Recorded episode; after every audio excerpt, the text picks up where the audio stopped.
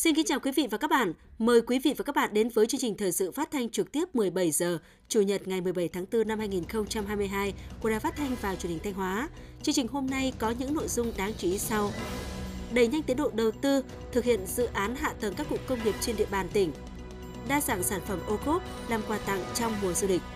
Phần tin thời sự quốc tế, Tổng thống Ukraine thỏa thuận hòa bình với Nga có thể bao gồm hai văn kiện –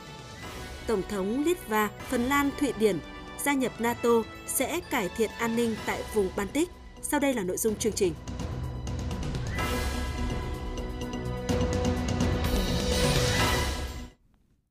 Sáng nay, ngày 17 tháng 4, Hội Liên hiệp Phụ nữ tỉnh phối hợp với Hội Bảo trợ người khuyết tật và trẻ mồ côi tỉnh tổ chức chương trình giao lưu vượt qua chính mình với chủ đề Hội nhập, thích ứng và định hướng tương lai cho hội viên phụ nữ là người khuyết tật, thành viên câu lạc bộ phụ nữ khuyết tật, người khuyết tật trên địa bàn tỉnh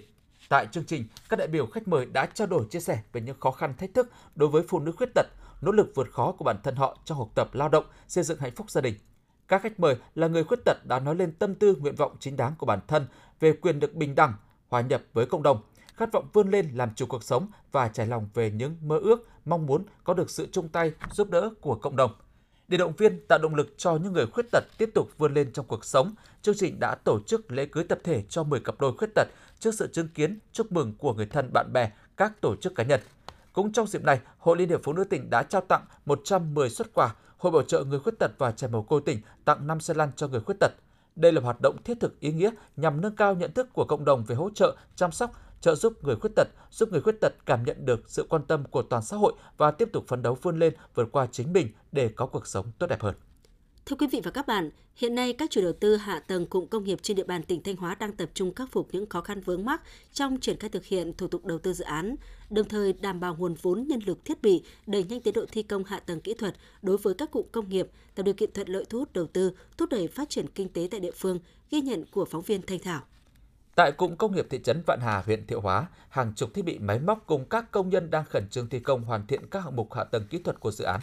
Đại diện chủ đầu tư cho biết, tác động của dịch bệnh COVID-19, giá các nguyên vật liệu xây dựng tăng cao đã ảnh hưởng rất lớn đến hoạt động của đơn vị. Tuy nhiên, đơn vị quyết tâm hoàn thành hạ tầng kỹ thuật dự án trước ngày 30 tháng 4 năm 2022 để kịp bàn giao cho nhà đầu tư thứ cấp triển khai xây dựng nhà máy. Ông Nguyễn Mạnh Tiến, Phó Giám đốc Công ty Cổ phần Tập đoàn Đầu tư và Xây dựng 36 tỉnh Thanh Hóa nói cố gắng nỗ lực để đảm bảo được cái tiến độ cái chất lượng cho cái dự án hạ tầng kỹ thuật cụm công nghiệp Vạn Hà. Trong đấy là đáp ứng đầy đủ những cái tiêu chí kỹ thuật cho một cái cụm công nghiệp là có hệ thống xử lý nước mưa, hệ thống xử lý nước thải và các hệ thống phòng cháy chữa cháy, điện chiếu sáng đã hoàn thành đến nay là đạt khoảng 98% tiến độ của dự án. Tỉnh Thanh Hóa hiện có 35 cụm công nghiệp đã thu hút được doanh nghiệp đầu tư hạ tầng kỹ thuật với tổng diện tích gần 1.300 hecta. Đến nay có 9 cụm công nghiệp đang thi công hạ tầng kỹ thuật, ba cụm đã hoàn thành thủ tục đầu tư, thực hiện xong giải phóng mặt bằng. Các cụm công nghiệp còn lại đều đang khẩn trương hoàn thiện các bước về thủ tục đầu tư, chuyển đổi mục đích sử dụng đất, đền bù giải phóng mặt bằng để tiến hành thi công hạ tầng dự án theo kế hoạch đã được phê duyệt. Ông Trịnh Văn Hải, Phó Giám đốc công ty trách nhiệm hạn Thái Dương Thịnh tỉnh Thanh Hóa nói. Công ty chúng tôi là chủ đầu tư của cái cụm công nghiệp hòa Lĩnh số 2 thì hiện nay chúng tôi đang chuẩn bị hoàn thành các cái thủ tục các bước như ví dụ như là bản đồ tỷ lệ 1 trên 500 này, rồi ờ, phòng cháy chữa cháy, rồi ờ, báo cáo đánh giá tác động môi trường và đang chuẩn bị nguồn vốn đền bù giải phóng mặt bằng đảm bảo tiến độ để thi công hoàn thành trong năm 2022 này. Theo dự kiến, năm 2022 sẽ có 9 cụm công nghiệp tại Thanh Hóa hoàn thiện hạ tầng, đảm bảo điều kiện thu hút nhà đầu tư thứ cấp vào hoạt động. Cùng với sự nỗ lực của các chủ đầu tư hạ tầng cụm công nghiệp, hiện nay các ngành các địa phương trên địa bàn tỉnh cũng đang tăng cường cải cách thủ tục hành chính, chủ động giải quyết các vướng mắc khó khăn của doanh nghiệp trong quá trình triển khai dự án, nhất là các thủ tục liên quan đến chuyển đổi đất lúa, quy hoạch sử dụng đất, đền bù giải phóng mặt bằng, đồng thời đôn đốc chủ đầu tư đẩy nhanh tiến độ các dự án hạ tầng cụm công nghiệp theo quy định. Theo Ngân hàng Nhà nước Việt Nam, sau 2 năm chịu ảnh hưởng của đại dịch COVID-19, thói quen thanh toán của người dân đã có những thay đổi lớn – nhiều phương thức thanh toán số đã được người dân sử dụng như thẻ chip, QR code, ví điện tử và ứng dụng trên điện thoại di động. Các ngân hàng trên địa bàn tỉnh Thanh Hóa cho biết, thời gian qua, hoạt động thanh toán của người dân tổ chức, nhất là giới trẻ, đã tiệm cận với trình độ công nghệ hiện đại. Các hình thức thanh toán đang được các ngân hàng giới thiệu dần phổ cập đến với người dân như thanh toán bằng thẻ chip, phi tiếp xúc, thanh toán trực tuyến lẫn ngoại tuyến tại điểm bán qua mã QR, thanh toán trực tuyến cho dịch vụ số thương mại điện tử, ứng dụng mobile banking,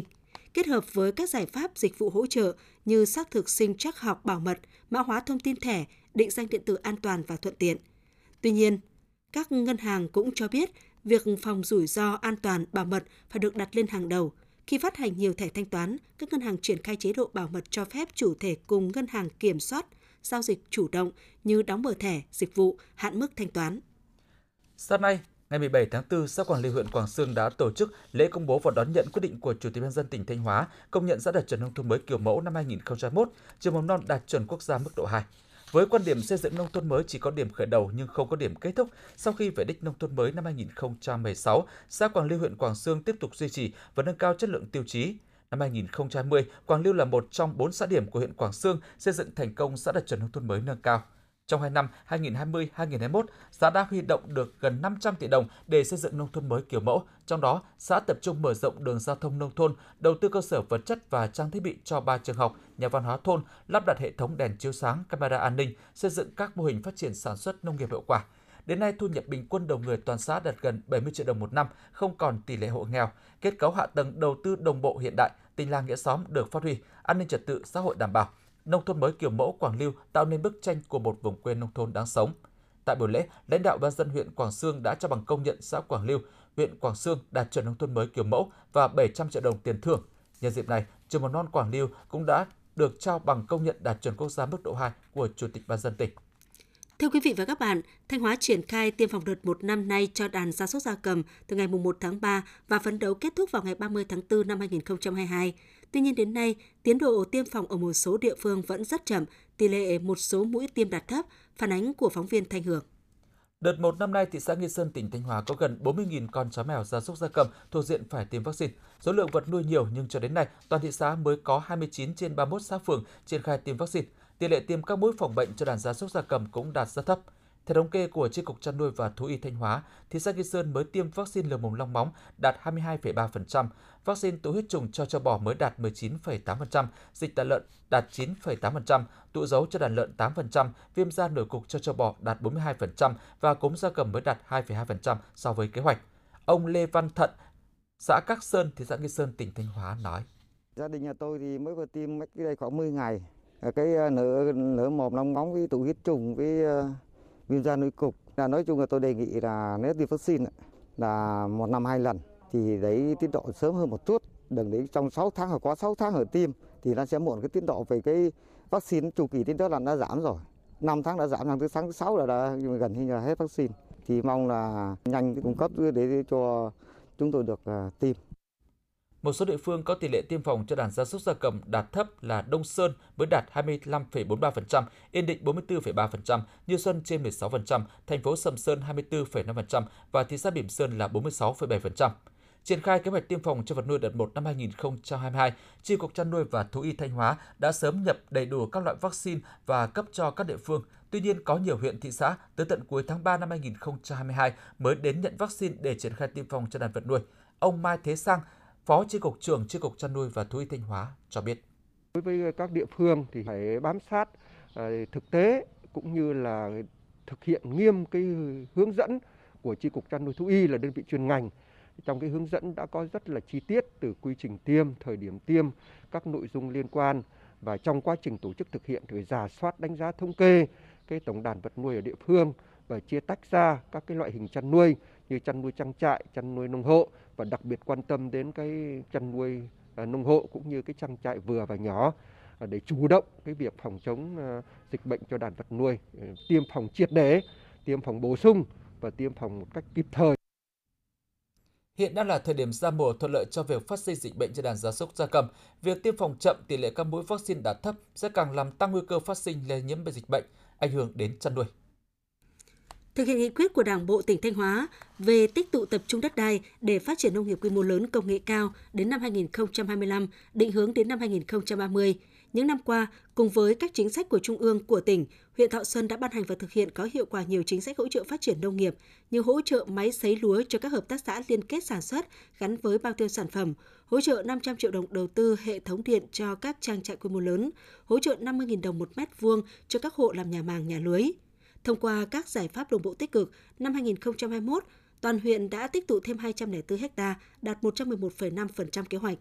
Huyện phát triển các vùng chuyên canh hàng hóa, liên kết với các công ty trong sản xuất và tiêu thụ sản phẩm, xây dựng thương hiệu nhãn hiệu tập thể cho các sản phẩm nông nghiệp. Năm 2022, huyện Thọ Xuân tiếp tục đặt mục tiêu tích tụ thêm 250 ha đất nông nghiệp. Đây là động lực để các địa phương thu hút các tổ chức cá nhân đầu tư vào nông nghiệp, góp phần đẩy mạnh chuyển đổi cây trồng vật nuôi, ứng dụng công nghệ cao vào sản xuất, tăng giá trị thu nhập trên một đơn vị diện tích.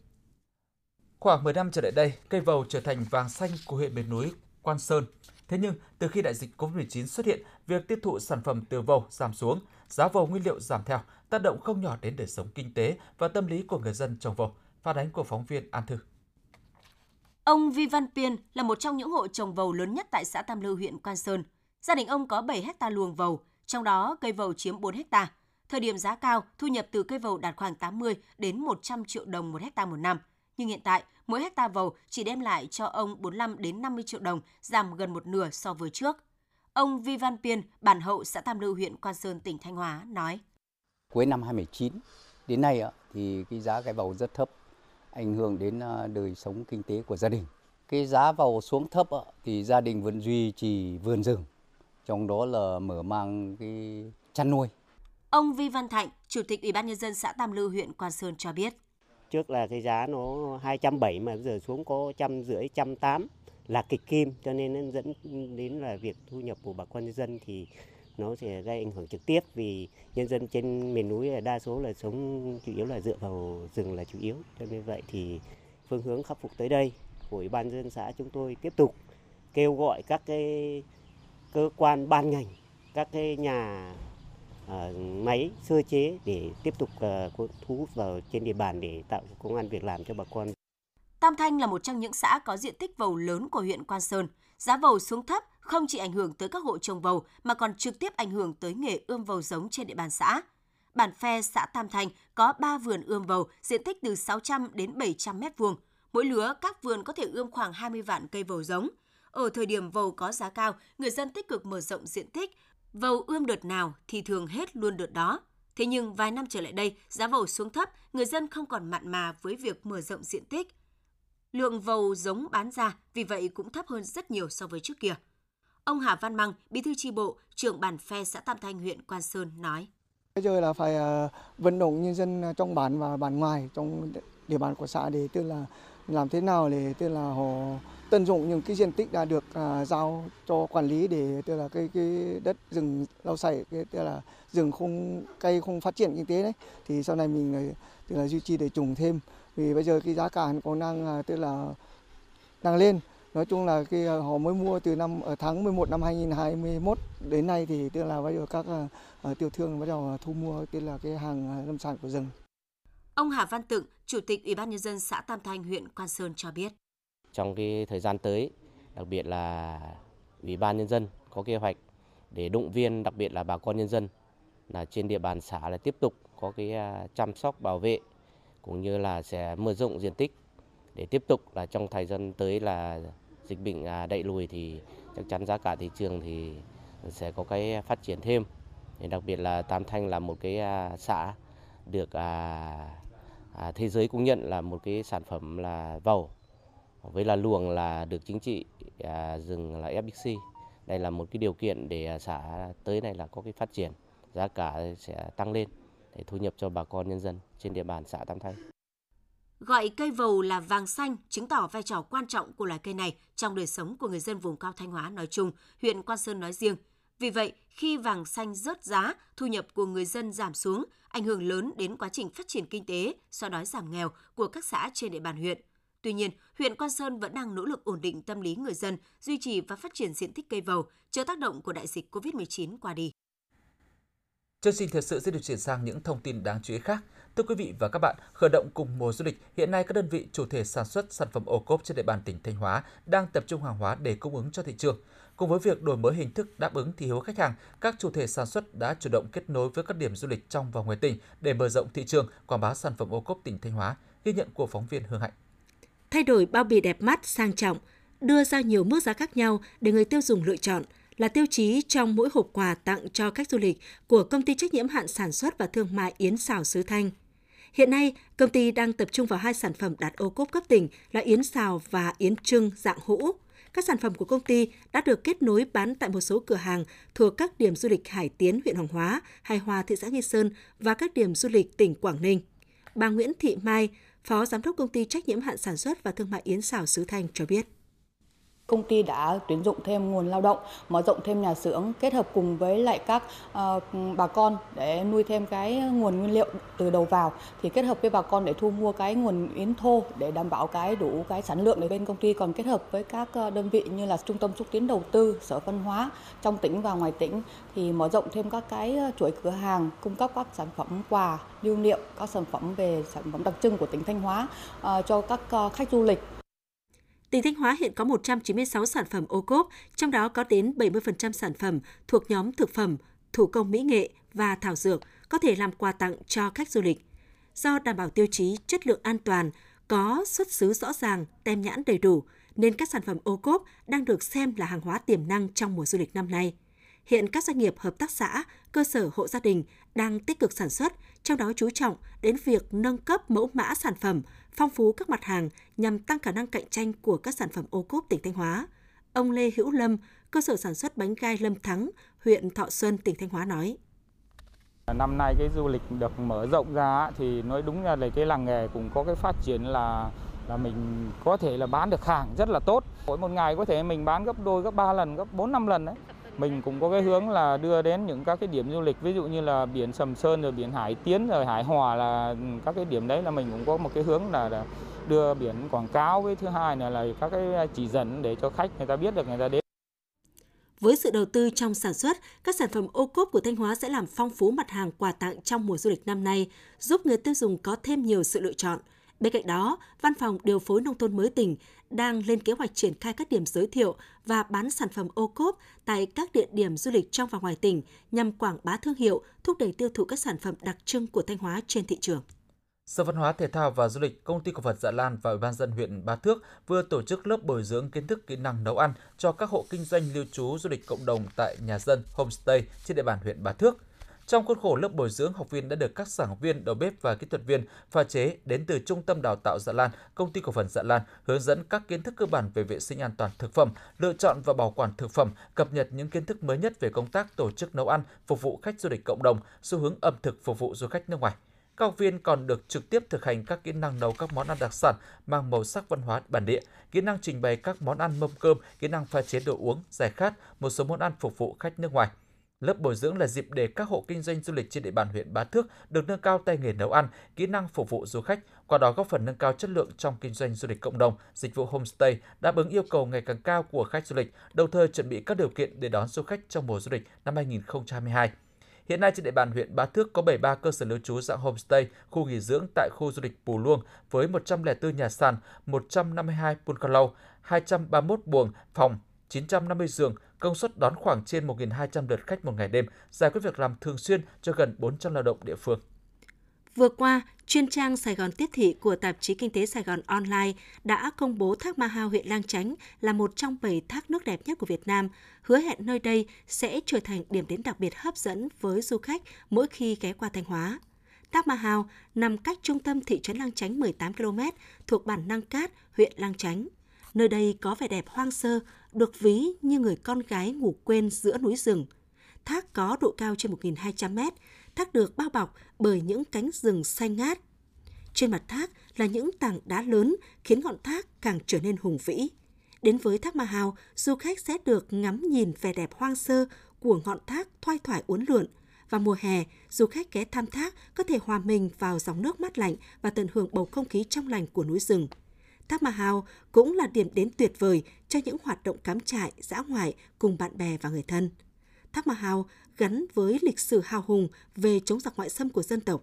Thuyết xưa kể rằng, vào thế kỷ thứ 15, trong một lần nghĩa quân Lam Sơn do Lê Lợi dẫn đầu bị giặc Minh bủa vây, quân giặc dẫn đàn chó săn hung dữ truy đuổi giáo giết khắp nơi. Lê Lợi và nghĩa quân dẫn theo một chú chó chạy vào núi, quân giặc liên tục đuổi sát phía sau. Khi bị dồn đến chân thác, nghĩa quân Lam Sơn phải mạo hiểm đầm mình vượt thác. Còn chú chó do sức đã kiệt không thể theo được, chỉ đứng ngáp. Khi quân giặc đến đuổi, chú chó liền quay lại cắn xé đàn chó của giặc rồi nhảy xuống dòng nước xoáy. Khi quân giặc rút đi, Lê Lợi sai quân tìm xác con chó quý của mình và truyền lệnh chôn cất tử tế. Về sau, Lê Lợi đặt tên cho thác nước, đó là thác Ma Hao, theo tiếng Thái, tức là thác chó ngáp. Sau này, người dân địa phương đọc trạch âm thành thác Ma Hao. Ngày nay, nằm bên đường vào thác Ma Hao, nhân dân đã xây dựng nơi thờ Lê Lợi và bên trong có đặt tượng một chú chó. Với việc lọt vào danh sách 7 thác nước đẹp của Việt Nam, Ma Hao sẽ được nhiều người biết đến, trở thành điểm đến hấp dẫn, giúp thúc đẩy du lịch Lang Chánh nói riêng, du lịch Thanh Hóa nói chung phát triển. Hưởng ứng năm du lịch quốc gia 2022 do tỉnh Quảng Nam đăng cai tổ chức, Ủy ban dân thành phố Thanh Hóa vừa ban hành kế hoạch tổ chức tuần lễ văn hóa thành phố Thanh Hóa, thành phố Hội An. Theo đó, sự kiện sẽ diễn ra từ ngày 25 tháng 4 đến ngày 27 tháng 4 năm 2022 tại công viên văn hóa Hội An, phường Lam Sơn, thành phố Thanh Hóa với các hoạt động chính. Tối ngày 25 tháng 4, tổ chức khai mạc đêm phố Hội An giữa lòng xứ Thanh, cắt băng khánh thành phiên bản phố cổ Hội An. Tối ngày 26 tháng 4, tổ chức chương trình giao lưu văn hóa văn nghệ thể thao cộng đồng, trình diễn nghệ thuật ánh sáng. Tối ngày 7 tháng 4, tổ chức trình diễn trang phục Hội An, ký ức thời gian và biểu diễn trang phục dân tộc xứ Thanh, biểu diễn nghệ thuật hát bội, hò sông mã ca trù, dân ca dân vũ Đông Anh. Trong những ngày diễn ra tuần văn hóa sẽ có các hoạt động giao lưu văn hóa ẩm thực khai miền, giới thiệu các món ăn truyền thống của thành phố Hội An và thành phố Thanh Hóa, triển lãm ảnh và hiện vật với chủ đề truyền thống lịch sử văn hóa của người dân xứ Thanh, thành phố Thanh Hóa, thành phố Hội An, giới thiệu quảng bá xúc tiến du lịch. Tuần lễ văn hóa thành phố Thanh Hóa, thành phố Hội An được tổ chức là dịp để giới thiệu, quảng bá rộng rãi hình ảnh và nét đẹp của thành phố Thanh Hóa, thành phố Hội An, tăng cường giao lưu học hỏi, thắt chặt tình cảm cao sơn gắn bó son sắt thủy chung giữa hai thành phố nhân kỷ niệm 61 năm kết nghĩa thành phố Thanh Hóa, thành phố Hội An 1961-2022, xây dựng tuần văn hóa thành phố Thanh Hóa, thành phố Hội An thành sản phẩm du lịch đặc trưng của hai thành phố. Thưa quý vị và các bạn, một mùa tuyển sinh cao đẳng đại học nữa lại đang về. Thời điểm này, cùng với việc tổ chức ôn tập củng cố kiến thức cho các em học sinh lớp 12, các trường trung học phổ thông trên địa bàn tỉnh cũng đang đẩy mạnh công tác tư vấn, hướng nghiệp nhằm giúp các em chọn được ngành nghề phù hợp. Phản ánh của phóng viên Hương Giang. Những ngày giữa tháng 4 mùa thi đã cận kề, cùng với những lo toan về ôn tập kiến thức chọn trường, chọn nghề của các em học sinh lớp 12. Cầm trên tay bộ hồ sơ đăng ký dự thi cao đẳng, đại học, em Lương Tùng Chi, học sinh lớp 12A1, trường Trung học phổ thông Triệu Sơn 1 chia sẻ, trước ngưỡng cửa lựa chọn ngành nghề cho tương lai, em cũng băn khoăn lo lắng. Tuy nhiên, nhờ được bố mẹ quan tâm động viên, thầy cô giáo tư vấn, định hướng đã giúp em lựa chọn được trường đại học phù hợp với năng lực học của bản thân. Ngay từ khi bọn em vào lớp 10 là bọn em đã nhận được sự hướng nghiệp từ các thầy cô và trong xuyên suốt quá trình 3 năm học thì ờ, các thầy cô luôn cho em làm những cái bài ờ, trắc nghiệm về ờ, uh, tính cách xem là bọn em sẽ phù hợp với ngành nghề nào và các thầy cô sẽ uh, cho, bọn em những cái hình dung về những cái ngành nghề mà bọn em có uh, khả năng để theo đuổi trong tương lai ạ. Nhờ cái sự giúp đỡ của thầy cô cũng như là sự định hướng từ gia đình thì em đã có uh, định hướng nghề nghiệp cho mình ạ.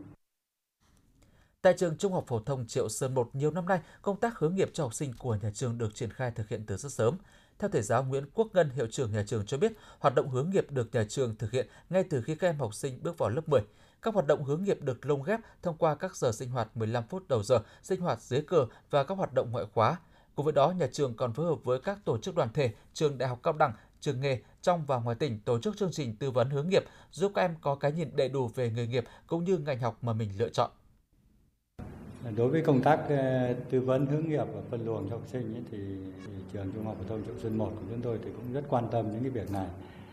Để làm được cái việc đó thì hàng năm chúng tôi tổ chức trước hết là cái phân luồng theo cái định hướng cho các em và các cái nhóm tổ hợp các môn thi và sau đó thì trong quá trình học tập thì định hướng để giúp cho các em lựa chọn các cái nhóm trường cho nó phù hợp với cái năng lực của từng em. Ngoài ra nữa thì nữa là chúng tôi kết hợp với lại các cái trường đại học cao đẳng để tạo một cái kênh để học sinh có nhiều cái lựa chọn trong quá trình học tập. Năm học 2021-2022, trường Trung học phổ thông Triệu Sơn 2 có 7 lớp 12 với 378 học sinh. Để hạn chế tình trạng học sinh chọn nghề theo sở thích cá nhân hoặc theo sự sắp đặt của cha mẹ, không phù hợp với năng lực sở trường của bản thân, nhà trường luôn quan tâm coi trọng công tác hướng nghiệp cho học sinh. Theo đó, nhà trường chủ động xây dựng kế hoạch hướng dẫn về công tác hướng nghiệp, đồng thời tích hợp một số tiết học ngoài giờ lên lớp, chương trình ngoại khóa, hoạt động tư vấn tuyển sinh với các trường đại học cao đẳng trong và ngoài tỉnh đến trực tiếp tư vấn tuyên truyền. Với cách làm trên nhiều năm qua, trên 60% học sinh của nhà trường đã chọn trường đại học dự thi, xét tuyển phù hợp với năng lực của bản thân, điều kiện gia đình và nhu cầu của xã hội. 30% lựa chọn đăng ký học các trường nghề và lao động phổ thông. Thầy giáo Hoàng Công Thịnh, hiệu trưởng trường Trung học phổ thông Triệu Sơn 2 cho biết. Nhà trường đang thực hiện tiến hành, song hành hai cái nhiệm vụ. Thứ nhất là hoàn thành cái chương trình và ôn tập cho các em học sinh để chuẩn bị tham gia kỳ thi trung học phổ thông quốc gia. Cái nhiệm vụ thứ hai là cái nhiệm vụ tư vấn hướng nghiệp và định hướng nghề. Và hiện tại thì nhà trường là phối hợp cùng với các trường cao đẳng, các trường nghề trong và ngoài tỉnh đang thực hiện cái công tác là tư vấn hướng nghiệp. Và đến thời điểm này thì có khoảng độ 60 đến 65% các em học sinh sẽ tham gia dự thi quốc gia dùng xét tuyển đại học các trường top trên còn lại 30 đến 35% các em sẽ ờ, đi theo các cái trường nghề cũng hy vọng rằng là từ cái công tác này sẽ làm cái định hướng tốt cho các em trong cái việc lựa chọn nghề nghiệp trong tương lai.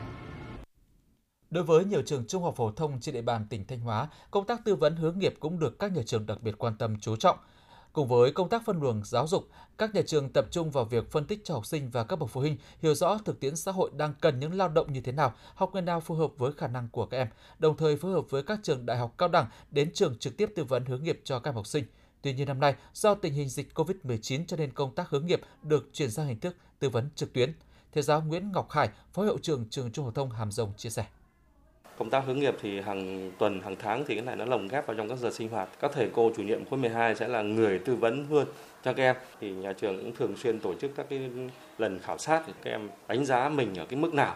Và sau này là để các em lựa chọn cái ngành nghề cho nó phù hợp. Như mọi năm là khi mà tình hình dịch nó không phức tạp ấy, thì sẽ có các trường người ta làm một cái buổi tư vấn tuyển sinh. Tuy nhiên năm nay là tình hình dịch phức tạp cho nên là thì sẽ có một cái buổi ờ, tư vấn tuyển sinh trực tuyến cho các em học sinh còn ít ngày nữa là các em học sinh lớp 12 sẽ hoàn thành hồ sơ đăng ký dự thi vào các trường đại học cao đẳng. Vì thế bên cạnh sự tư vấn định hướng của gia đình, thầy cô thì quan trọng hơn hết chính bản thân mỗi học sinh phải sáng suốt, đánh giá đúng năng lực sở trường và điều kiện của mình để lựa chọn đúng ngành đúng nghề vì tương lai của mình. Thưa quý vị và các bạn, Chủ tịch Ủy ban dân tỉnh Thanh Hóa vừa có công điện về tăng cường thực hiện công tác phòng chống thiên tai, thương tích, đặc biệt là phòng chống đuối nước ở trẻ em trên địa bàn tỉnh. Theo đó, Chủ tịch Ủy ban dân tỉnh yêu cầu giám đốc các sở, trưởng các ban ngành, cơ quan, đơn vị cấp tỉnh và Chủ tịch Ủy ban dân các huyện, thị xã, thành phố tiếp tục triển khai thực hiện nghiêm túc hiệu quả các chương trình chỉ thị công điện, kế hoạch của Trung ương và của tỉnh về phòng chống tai nạn thương tích và đuối nước cho trẻ em, đồng thời giao nhiệm vụ cụ thể cho từng sở ngành đơn vị địa phương nhằm xây dựng môi trường sống an toàn lành mạnh cho trẻ, từng bước kiểm soát và giảm thiểu tình trạng trẻ em tử vong do tai nạn thương tích đuối nước. Đặc biệt, Sở Lao động Thương binh và Xã hội tổ chức các lớp tập huấn nâng cao năng lực, kiến thức, kỹ năng phòng chống tai nạn thương tích trẻ em cho đội ngũ cán bộ, cộng tác viên làm công tác trẻ em các cấp, các ngành, các tổ chức liên quan, tăng cường kiểm tra giám sát việc thực hiện các chính sách pháp luật về bảo vệ chăm sóc trẻ em và phòng chống tai nạn thương tích trẻ em. Sở Giáo dục và Đào tạo hướng dẫn các cơ sở giáo dục trên địa bàn toàn tỉnh chú trọng triển khai thực hiện xây dựng trường học an toàn, giáo dục cho học sinh kỹ năng nhận biết nguy cơ, biện pháp và kỹ năng tự bảo vệ an toàn khi tham gia giao thông cũng như bảo vệ an toàn trong môi trường nước, đẩy mạnh tổ chức các hoạt động dạy bơi an toàn cho trẻ. Theo số liệu báo cáo của các địa phương, từ đầu năm 2022 đến nay, trên địa bàn tỉnh đã xảy ra 22 vụ đuối nước, tai nạn thương tích, gây tử vong đối với 29 trẻ. Thưa quý vị và các bạn, những vi phạm trong quảng cáo thực phẩm chức năng đang diễn ra phổ biến, nhất là trên các trang mạng xã hội, gây ảnh hưởng trực tiếp đến quyền lợi và sức khỏe của người tiêu dùng. Thực tế này đòi hỏi các cơ quan chức năng cần tăng cường quản lý chấn chỉnh vi phạm để bảo vệ sức khỏe người tiêu dùng, phản ánh của phóng viên Thủy Dung. Quảng cáo thực phẩm chức năng có công cụ như thần dược. Quảng cáo thực phẩm chức năng gây hiểu lầm như thuốc chữa bệnh. Quảng cáo thực phẩm chức năng có nội dung không đúng với nội dung đã được cơ quan có thẩm quyền công bố. Lợi dụng danh nghĩa uy tín của cán bộ y tế, cơ sở y tế, người nổi tiếng để quảng cáo sai sự thật. Đây là những vi phạm chủ yếu trong quảng cáo thực phẩm chức năng trên các trang mạng xã hội. Bà Trịnh Thị Vấn, phường Đông Vệ, thành phố Thanh Hóa, tỉnh Thanh Hóa nói: Tôi là bị bệnh xương khớp cũng lâu rồi. Thế bây giờ là tôi cũng muốn là tìm hiểu xem là cái thực phẩm chức năng á là cái loại nào tốt để mà mua mà sử dụng cho nó đúng bệnh của mình. Quảng cáo cái à, thực phẩm chức năng á, chỗ nào cũng nói tốt cả.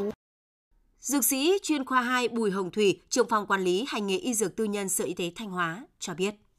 Thực phẩm năng chỉ có tác dụng thay thế và bổ sung những cái ờ, chất mà trong cơ thể thiếu chứ không có tác dụng là thay thế thuốc chữa bệnh. Ở trên địa bàn tỉnh Thanh Hóa thì hiện tại có gần 3.000 cơ sở lớn nhỏ nhà thuốc quầy thuốc đạt tiêu chuẩn GMP có kinh doanh thuốc bên cạnh đó có kinh doanh thêm thực phẩm chức năng với một số các cái cơ sở nhỏ lẻ diện tích chật trội